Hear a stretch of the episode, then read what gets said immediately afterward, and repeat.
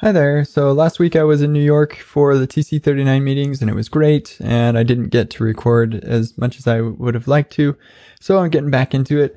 Um, one thing that we discussed at the TC39 was um, the class uh, classes with uh, public and private uh, member fields and stuff like that. Um, it's a really interesting proposal. You should check it out. Um, but I wanted to share some thoughts around I, I have around classes in general.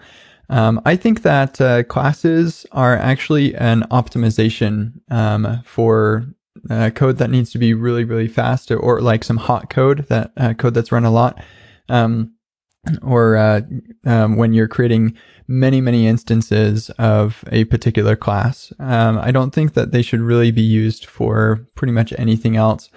Um, and the reason that I feel that way is because I, I think that they um, are harder to um, to use to actually build things. It's harder to understand what's going on.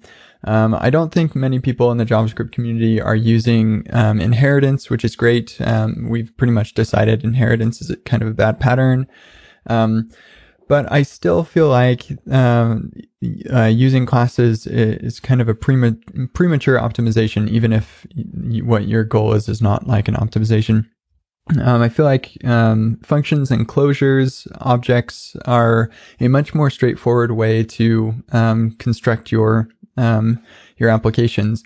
And the part of the reason that I feel that way is because um, a class and instances of classes are inherently mutable. Like that's the whole point. Um, is that you have this this object and, and you can build immutable data structures around classes but the part of the point is this object has methods on it that you can call and um, mutate the state of that instance um, and um, and the other part of it is like if you're ever using this within your class, which you probably should be, otherwise, like, why are you using a class in the first place? But if you're ever referencing the instance, then, and you call a method and use this, um, I see this as like um, an additional argument to your function that is mysterious, and you need to think about the state of um, of that thing.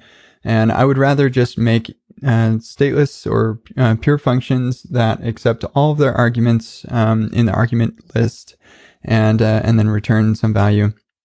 So anyway, just uh, some of my thoughts. I think that they can be valuable. Like I said, if you're creating a bunch of instances of something, or you need to run this code many many times. But uh, for the most part, I'm going to stay away from classes. As soon as React drops classes, I will not really be using classes. Probably. Who knows what the future holds. Anyway, I'll see y'all later.